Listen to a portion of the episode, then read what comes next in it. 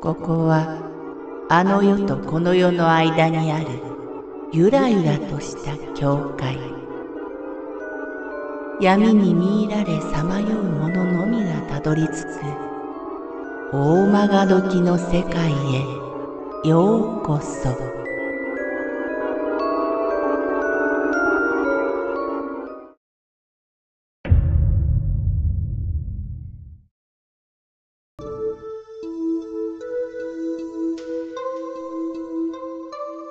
狛犬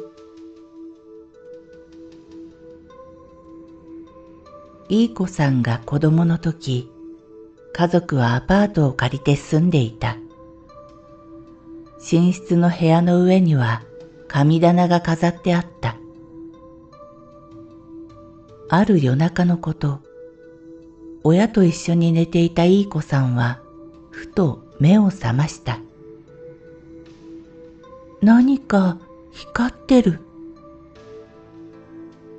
よくよく目を凝らしてみると、父と神棚との間にそれはいた。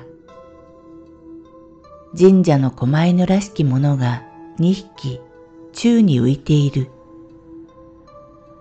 ガスの青い炎によく似た火に包まれ、ゆらゆらと揺らいでいた。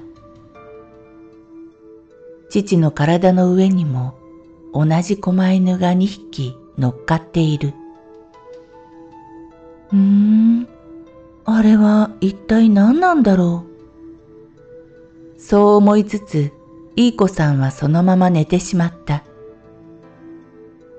夢だったのかもしれないと自分を納得させたそうだ。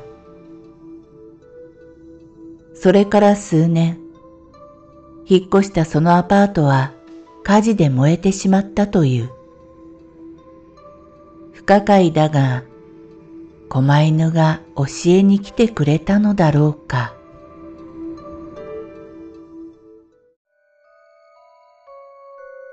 この番組は怪談大曲どき物語に寄せられた投稿をご紹介しております。大曲どき物語無料メールマガジンは月3回発行。階段系では日本一の2万人を超す読者が毎回震えています。ぜひご登録ください。